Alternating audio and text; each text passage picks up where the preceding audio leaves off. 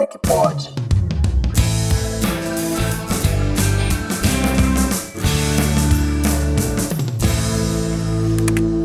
A Apple anunciou que mais de 13 milhões de iPhones dos modelos 6S e 6S Plus foram vendidos na primeira semana.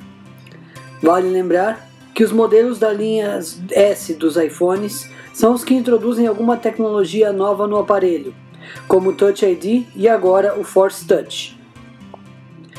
A NASA atestou essa semana que conseguiu encontrar evidência de água que flui periodicamente pela superfície do planeta Marte. Os sais encontrados são cloratos e percloratos, que possuem a capacidade de reter a água e evitar que ela seja evaporada tão rapidamente. Em algumas épocas do ano, de acordo com os pesquisadores, se a água de Marte não for corrente, ela é ao menos gotejante. A maior rede social do mundo, Facebook, passa por instabilidade em boa parte de seus servidores. Por esse motivo, vários usuários pelo mundo estão reportando dificuldade de acesso aos serviços.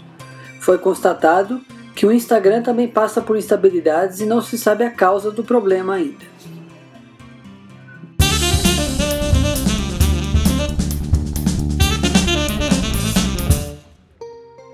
E o aplicativo da semana é o Yahoo Tempo para iOS.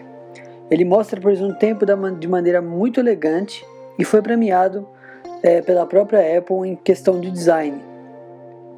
Você pode adicionar mais cidades para você ver a previsão do tempo em outras cidades.